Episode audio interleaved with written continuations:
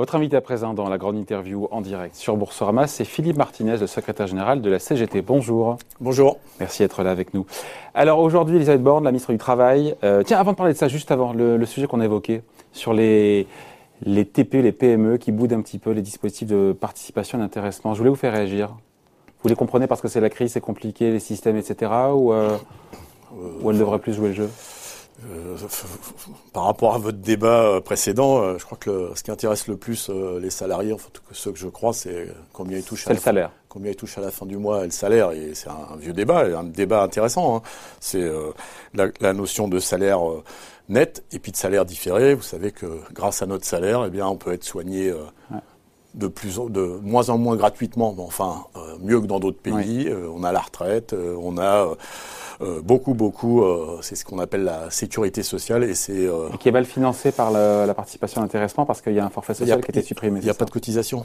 Donc, vous n'êtes pas fan de vous de la participation d'intéressement C'est c'est du, du beurre, c'est le beurre dans les épinards, mais à la, enfin, quand vous allez chez votre boucher, euh, vous lui dites pas, euh, je vous paierai. Euh, oui, mais dans les grands groupes, vous avez vu, entre tous les dispositifs, c'est deux à trois mois de salaire en plus. Enfin, ça c'est quand ça va bien, hein, quand ça va bien.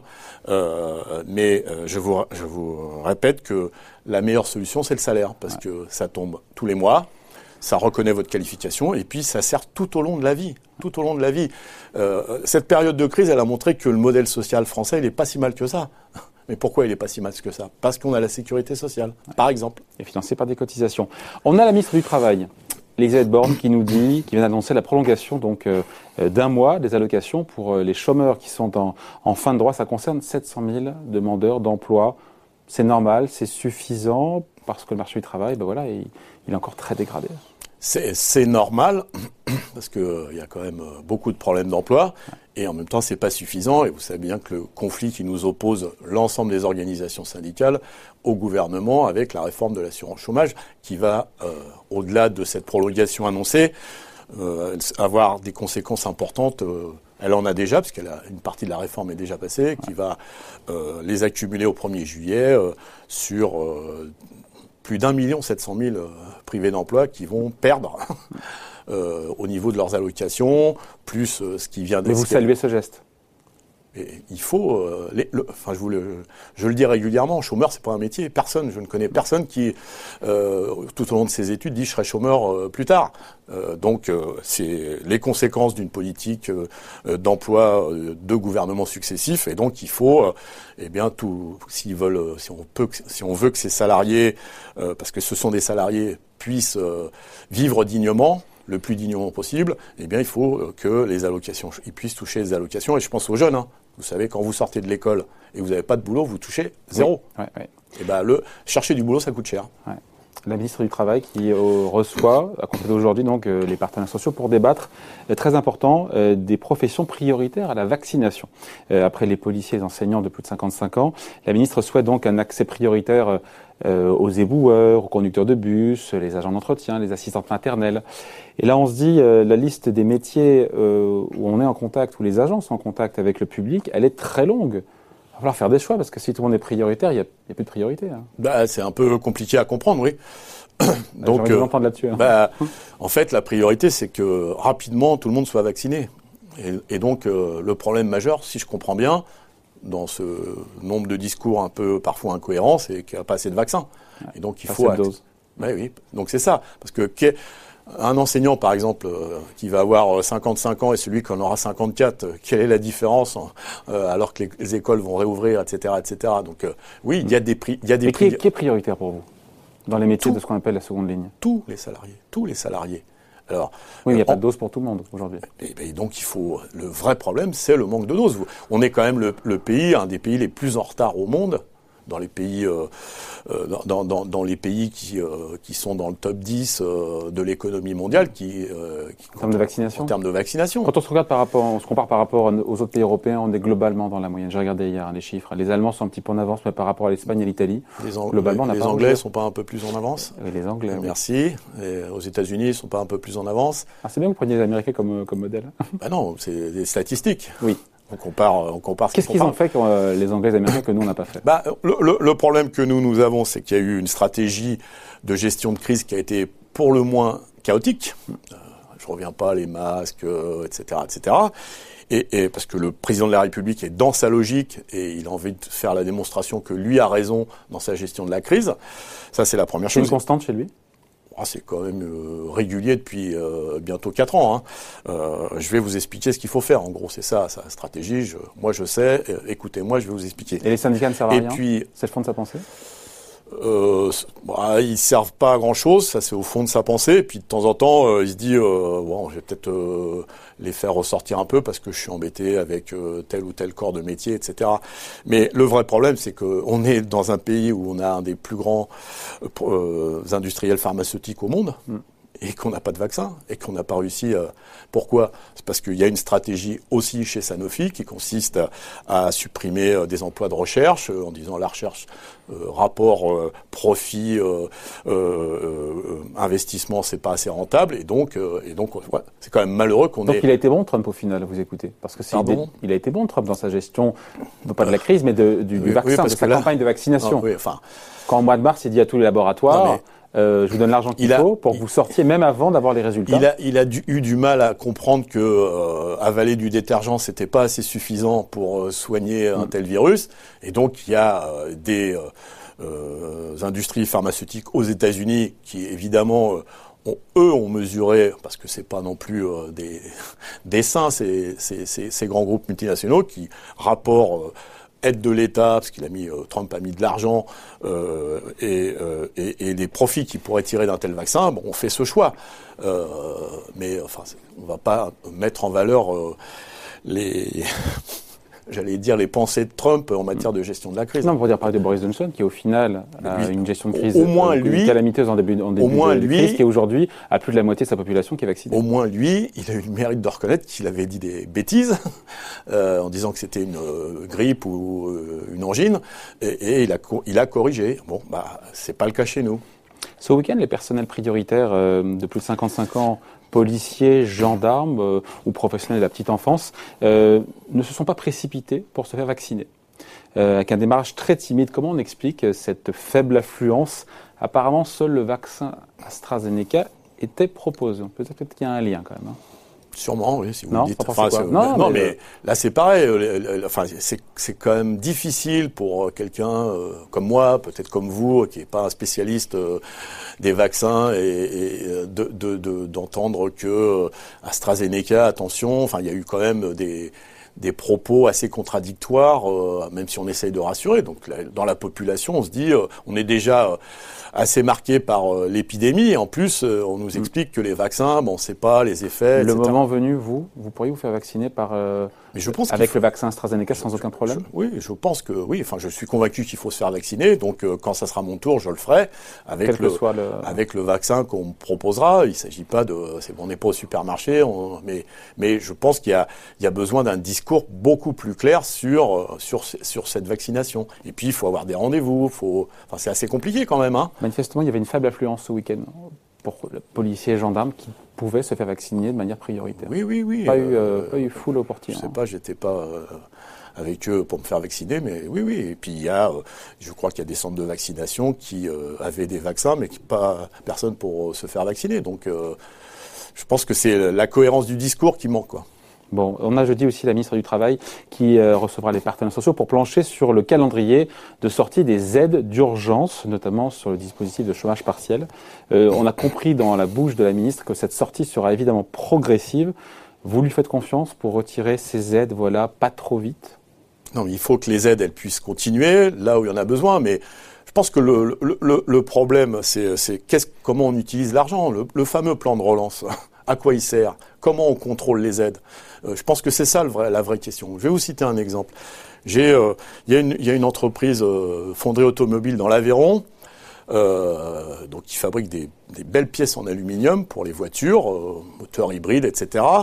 la ministre de, l'industrie dit on vous a trouvé un repreneur, c'est 60% d'emplois au moins, mais il faut le prendre, c'est, ça ou rien.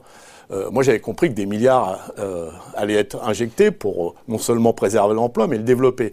Et comme les salariés disent non, on veut pas, on pense qu'il y a d'autres solutions pour éviter euh, cette hémorragie d'emploi dans un bassin d'emploi déjà, eh ben on a en fait les victimes deviennent les coupables. C'est-à-dire qu'on dit euh, bah, si vous vous acceptez pas nos conditions, c'est-à-dire 60% d'emplois en moins, eh bien ça sera de votre faute si la boîte elle ferme. C'est scandaleux et que une, une ministre, mais un gouvernement plus globalement, culpabilise des salariés qui ne font que défendre leur emploi en ayant des propositions, c'est ce décalage donc entre le discours et les actes. Et mais, donc, mais sur les, aides d'urgence globalement, le compte il y a eu beaucoup, beaucoup. Je crois que la facture de la crise sur deux ans, selon Olivier Dussopt, c'est 400 milliards d'euros pour l'État. 400 000, on se dit que l'État a mis l'argent pour entre, euh, entre, les prêts et les aides. Hein. On met tout, tout cumulé. D'accord, non mais faut... bien sûr. Mais à quoi servent ces aides? C'est ça, c'est ça la finalité. À quoi elles servent? Si c'est pour aider à restructurer, en termes d'emploi, ça sert à quoi mm. Ouais, donc donc c'est pour ça que nous on demande. On n'est pas contre les aides. Mais nous, ce qu'on dit, c'est à quoi elles servent. Et quand on demande à quoi elles servent, là, ça vous regarde pas. Et donc, il faut de la transparence. Moi, je vous dis, dans beaucoup d'entreprises, ces aides, elles servent à supprimer les emplois. C'est-à-dire qu'on est comme avant. On dit ah, c'est la pandémie, euh, on va travailler autrement, on va faire autrement, c'est les discours officiels. Et puis dans la réalité, eh bien, les plans dits sociaux, les plans de restructuration se succèdent, que ce soit dans l'industrie, dans le commerce, dans l'hôtellerie, etc., etc. Et c'est proprement scandaleux. Et on a un, gouvernement qui parle beaucoup, qui fait beaucoup de communication, qui parle de milliards, mais euh, dans la réalité, c'est des milliards qui servent à supprimer les emplois et c'est euh, je peux vous dire qu'il y a une vraie colère, quoi. Enfin, moi, je vous cite euh, ces salariés de l'Aveyron, mais j'étais samedi dans le Jura, à Saint-Claude, pareil, dans une entreprise qui est menacée de fermeture. Qui a reçu des aides? Qui a, qui a, bien sûr, des aides. Mais les aides, c'est le chômage partiel. C'est des aides, ça. Ouais, c'est bien. Mais, pas de sujet là-dessus. Non, mais il n'y a pas de sujet. Mais quand on dit euh, les aides ne peuvent pas justifier ou servir à supprimer les emplois, mm. là on nous dit mais c'est mieux que rien. C'est-à-dire qu'en gros, bah, accepter que 60% de vos, vos, vos, collègues de travail soient à la lourde, c'est mieux que rien. Et, et on a euh, dans l'automobile des donneurs des donneurs d'ordre. Renault a touché 5 milliards. Mm. C'est pas rien. C'est un prêt. C'est un prêt. 5 milliards pour continuer à délocaliser. c'est un prêt, on est d'accord, on parle d'un prêt là. C'est des aides, il y, a eu un prêt. Bah, je pense de contrôle parce que vous connaissez bien le dossier. Il y a eu un prêt et une aide. Donc tout ça pour continuer comme avant à délocaliser. On nous parle d'environnement, préservation de la planète, euh, alors qu'on a des, des, circuits courts ou, ou plus courts, eh ben on va les produire à l'autre bout de l'Europe, peut-être parfois à l'autre bout du monde, pour réimporter. Donc on casse des emplois, on continue la désindustrialisation et délocalisation, et en plus on continue à jouer contre la planète. Euh, voilà, c'est un discours qui est insupportable, le discours du gouvernement entre les belles paroles, les aides, etc. On fait tout ce qu'on peut, et la réalité sur le terrain, c'est comme ça que le vivent les salariés. Sur l'activité euh, partielle, euh, Philippe Martinez, c'est au 1er juillet que le reste à charge pour les entreprises devrait passer à 40%. Est-ce qu'il faudra quand même prévoir des dérogations notamment pour les entreprises qui seront toujours dans la difficulté. Il y a besoin, évidemment, parce que tout, le monde sait que tout le monde, toute l'économie va pas reprendre en même temps, le même jour, euh, y compris dans le calendrier du gouvernement. Pour l'instant, on sait pas. On a une date du 15 mai, mais on ne sait pas qui va être concerné, etc. Donc oui, il faut que ça soit progressif. Mais j'insiste de nouveau, euh, les entreprises sont remboursées à 100% par les salariés. Et 100% quand on est au SMIC, on est, on est. oui quand on est au SMIC. Mais juste au-dessus du SMIC, on est payé à 84%. Et eh ben, rester un an payé à 84% quand déjà avec le mois complet, vous n'arrivez pas à finir le mois. Voilà, faut penser aussi à eux. Donc euh, là aussi, il faut que les aides soient mieux partagées. justement, sur le calendrier de la réouverture de notre économie, ça se fera par étapes. La ministre du Travail mhm. l'a rappelé hier. Euh, réouverture des, on entend des terrasses, des cafés, des restaurants mi-mai. Vous attendez plus de clarté de la part du gouvernement sur un calendrier précis parce qu'on est déjà c'est dans trois semaines, trois grosses semaines. Je crois que je suis pas le seul. Hein. Je crois que je suis pas le seul. On a un président de la République qui a, qui a, qui a fait des annonces. Le ministre euh, Véran, je crois, a, a, parlé ou en tout cas a fait euh, une interview hier en disant voilà les. Mais euh, on voit que le nombre d'hospitalisations de, stagne. contamination aussi. Contamination aussi, que les hôpitaux sont toujours saturés. Euh, voilà, donc c'est. C'est trop tôt, Mimé, pour vous, c'est trop tôt Je, n'en sais rien. Mais il faut que, faut que le discours il soit cohérent on peut pas donner espoir aux, gens qui en ont ras-le-bol, vous, vous, les croisez comme moi, et en même temps euh, dire dans 15 jours, bah finalement, ça sera pas le 15, ça sera, ça sera le, je sais pas quand, le 20 ou le 15, ou le 15 juin, etc. Il y a besoin de cohérence. Mm. Et, et il faut donner confiance aux gens, mais en même temps, il n'y a rien de pire que un espoir qui est brisé, quoi. Et mm. c'est ce qu'on vit quand même depuis un an. Hein. et des restaurateurs qui attendent évidemment cette réouverture avec impatience. Pas que les restaurateurs, notamment ceux qui vont manger au restaurant aussi. Exactement, mais des restaurateurs qui craignent au moment de la réouverture, si celle-ci a bien lieu quelque part en mai, que 100 000 salariés manquent à l'appel. Notamment parce que euh, bah, des salariés ont décidé de changer, de changer de voie pendant la crise. Et donc voilà, donc il y aurait potentiellement une pénurie mmh. de personnel pour euh, bosser dans les restaurants. Est-ce qu'on se dit que c'est, c'est alarmant ou finalement c'est que bah, les restaurateurs, ils ont qu'à mieux les payer, mieux, payer les gens oh, Je pense que la première chose, c'est euh, ce que je vous disais tout à l'heure. Euh, quand il y a, depuis plus d'un an maintenant, on est au chômage partiel avec... une incertitude mmh. sur la. Pour changer de voie, on peut se requalifier, on peut. Bah déjà, faut manger. Hein. Mmh il y a, plein de, salariés euh, des hôtels, cafés, restaurants qui ont été faire euh, euh, des saisons dans l'agriculture, etc. Parce que faut, voilà, faut manger. Et, puis, vu toutes ces incertitudes, eh ben, ils, ont, ils ont décidé de changer de boulot parce qu'ils pouvaient plus attendre plus longtemps. Ça n'empêche pas qu'il faut réfléchir à la formation.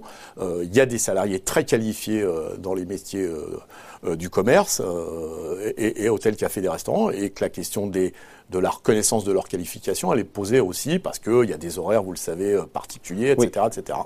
Bon, autre sujet, Philippe Martinez, les résultats, sujet qui va vous ravir, les résultats des élections de représentativité syndicale dans les TPE, donc dans les entreprises de moins de 10 salariés, vous place en tête devant l'UNSA et la CFDT, 26% des voix, un point de plus qu'en 2017. 1,19. 1,19, ah, il est précis. Hein. Ah, vous conservez votre première place, vous êtes satisfait, j'imagine. Après, euh, il y a une très faible participation. On est à 5,4%, on était à 10% en 2012. Quelle euh, grille de lecture on peut avoir On peut être euh, satisfait quand aussi peu de gens sont les bah, voteurs Quand on gagne, on est plutôt satisfait. Puis on est parmi les cinq confédérations, ceux qui gagnent le plus, y compris chez les cadres. Mm. La petite musique consistant à dire que la CGT, c'est euh, des privilégiés dans les grands groupes, etc. Vous voyez le score qu'on fait au TPE, c'est plus fort que notre score national, mm. toute profession confondue. Par contre, oui, on ne peut pas se satisfaire de ce taux de participation. Mais là, euh, quand il y a une campagne électorale et une élection qui concerne 5 millions de personnes, sous la responsabilité du gouvernement, bah, il faut euh, faire un peu plus de communication officielle. Donc c'est la faute du gouvernement s'il n'y a pas eu foule La date, la date a été reculée trois fois. La date a été reculée trois fois. Il y a des salariés qui ont reçu leurs éléments de vote la veille de la clôture du scrutin. Je peux vous faire la liste si vous voulez. Donc euh, ça pose un problème. Vous imaginez, enfin, vous vous rendez compte, l'élection présidentielle, on en parle déjà maintenant. Ouais. Bon, les enjeux ne sont pas les mêmes non plus. Hein. Ah bon? Ah, euh, la présidentielle, pardon mais les enjeux sont importants. Je ne dis pas qu'ils ne le sont pas. Euh, on, les, salariés des TPE, vous parliez des, des, des, des salariés des, hôtels, euh, cafés, restaurants, euh, ils ont des droits. Défendre leurs droits face aux heures supplémentaires, parfois au licenciement abusif, c'est essentiel. Enfin, le, social, il est essentiel. C'est plus de 5 millions de personnes. Et il y en a 250 000 qui sont allés voter. Et il y en a 269, 000. 269 me semble-t-il. Donc euh, oui, on est content parce que euh, ça fait la, ça, on fait la démonstration que la CGT n'est pas le syndicat des nantis, comme je l'entends trop souvent, mais qu'en même temps, euh, euh, oui, il faut, il faut faire plus et puis faire voter des salariés qui sont pas en activité, on vient d'en parler, parce que c'est principalement les salariés des TPE dans le commerce, etc., qui euh, n'ont pas travaillé depuis un moment, pour les serrer la main, pour leur dire bonjour. Vous savez, je me suis déplacé. Euh, il y a, enfin, il y a des endroits, c'est fermé, hein, et, les salariés sont à la maison. Donc, euh, mais moi, j'insiste beaucoup. Hein, une élection comme ça, c'est très important, et ça nécessite d'autres moyens et un peu plus de sérieux de la part du gouvernement. Le MEDEF, sinon, qui propose, qui a proposé aux centrales syndicales de fixer euh, leur agenda de discussion sur des thèmes comme euh, le climat, le digital, le paritarisme. Toutes les centrales ont accepté, oh, euh, pas la vôtre, pas la CGT. Pourquoi vous optez pour la chaise vide? Ça vous ressemble pas? Ça ne nous ressemble pas. Merci de le dire. premièrement, vous n'êtes pas d'accord, mais au moins vous, vous le dites. Hein. Non, non, mais on l'a dit qu'on n'était pas d'accord. Est-ce que vous pensez que dans la période, l'avenir du paritarisme, faites un sondage, vous sortez dans la rue. C'est pas l'essentiel. Hein? Non, on est d'accord. Nous, on a Ah, il n'y a pas les bons sujets de discussion, c'est ça? Pas les sujets urgents. Quels sont les sujets urgents? Les salaires des deuxièmes lignes. Quand est-ce qu'on négocie? Ah, c'est ça la raison, d'accord. Mais, non, mais... non, parce qu'il faut, faut dire la même chose que vous, à savoir, il faut parler aussi des légalités hommes-femmes, il faut parler des salaires, mais on ira, on ira à la table des négos. Oui, mais parce que premièrement, c'est pas des négos, on fait un état des lieux, on va, on va, ça dure sur deux ans presque. Euh, enfin, mais moi, je ne me vois pas arriver dans dans une boîte où vis-à-vis des, de, de, de, de, de, salariés qui cherchent du boulot, leur dire, vous inquiétez pas, le paritarisme. On s'occupe du paritarisme. Non, mais enfin, enfin, faut être sérieux, quoi. Donc oui, égalité salariale entre les femmes et les hommes, euh, reconnaissance des qualifs, salaire, voilà des sujets d'actualité. Emploi, emploi industriel, voilà des vrais sujets. Et si ces, emplois sont à l'ordre du jour, vous revenez à la table des discussions. Si les sujets sont euh, correspondent aux enjeux de la période, évidemment, comme on l'a toujours fait. Allez, dernier point, dernier point à voir ensemble, Philippe Martinez. Euh, ce sondage, euh, opinion pour les échos sur euh, l'envolée de la dette publique en France. Malgré cette envolée, les Français ne veulent pas réduire les dépenses publiques. Ils sont favorables à un maintien, voire une augmentation, encore une fois, de la dépense publique en matière de santé de recherche. Et en même temps, trois quarts des Français trouvent que l'État est trop dépensier. Il n'y a pas une contradiction là-dedans? Bah, euh, Je pense qu'on n'a pas le temps de développer, mais euh, y a, oh, prenons, prenons-le. Hein. Euh, il y a premièrement, il faut analyser la nature de la dette, hum. la dette liée à la pandémie, ouais. et 500 milliards. Les restes de la dette de la crise financière précédente, qui mériterait d'être analysée. Et puis, après, est-ce que d'avoir un, pays et une, et une dette, est-ce que c'est un drame? C'est une vraie question. Toutes les entreprises sont endettées. Toutes parce que l'endettement, ça permet d'investir, mm. par exemple. Eh ben, c'est bien que l'État s'endette pour investir. Pour, Sauf le jour, vous savez, les taux d'intérêt remontent, et là, pour le coup, pour bah, enfin, écoutez, c'est pas pour l'instant, on le voit Pour l'instant, euh, on est loin, on est loin de ça. Hein. Quand on quand on emprunte, on gagne de l'argent mm. euh, sur les taux d'intérêt euh, négatifs, par exemple. Donc, euh, donc c'est c'est, c'est, c'est, faut relativiser. Enfin, tous les discours catastrophiques, les générations à venir. Enfin bon, euh, faut, faut relativiser tout ça. Et je vous le dis là, par exemple, la dette privée, c'est-à-dire la dette des entreprises, est plus importante. C'est juste. Ben oui, c'est juste. Je dis pas que des bêtises. c'est, elle est plus importante. Personne n'en parle. Personne n'en parle. Et puis après, on se rend. Enfin, peut-être que euh, avec ce qu'a annoncé le président des États-Unis, et ne me dites pas que c'est ma référence, mais je constate. Euh, de nouveau, lui, il a ouvert. Les... prend les Américains comme référence. Non, il a ouvert. Non, c'est intéressant. Je 2000 milliards. Je fais des constats, c'est-à-dire, je crois que c'est l'équivalent du PIB de la France, non? Ce qu'il a, ce qu'il a. Un petit peu moins, mais pas loin. Mais, mais et qu'est-ce qu'il dit? Oui, on a besoin d'un État fort parce que faut moderniser les routes, faut moderniser les écoles. Ben, c'est, je pense qu'il s'inspire de, du, de, enfin, de, en tout cas, peut-être un petit peu de ce qui se passe en France. Vous voyez, on a tellement dénigré notre modèle social que quand, le Biden s'en inspire en disant il faut il faut il faut euh, de l'égalité entre euh, malgré notre État fédéral, euh, il faut un État fort qui donne la chance et de l'égalité à tout le monde. Moi, ça me va comme discours. Hein. Et c'est sert à ça l'État, à, à, à, promouvoir l'égalité entre les citoyens, l'égalité entre les territoires. Et ben pour ça, il faut mettre de l'argent parce que c'est pas normal que dans des départements on ferme les hôpitaux et qu'il faille faire 25, 30, 50 kilomètres pour trouver une maternité, voire euh, les urgences. Voilà. Et donc, dans ce, aussi, dans ce, dans ce sondage Opinionway pour les échos, parmi les pistes pour financer, on finit là-dessus, pour financer la relance, une proposition reçoit l'aval des Français. Ça va vous faire sourire. Taxer les plus hauts revenus. 72% des Français y sont favorables. Ça va dans votre sens, mais le gouvernement ne veut pas en entendre parler. Bah, euh, vous voyez qu'on n'est pas toujours euh, à côté de la plaque. Moi, ce que je constate, c'est que M. Macron est arrivé, il a supprimé l'impôt sur la fortune. Il l'a transformé. Il l'a supprimé.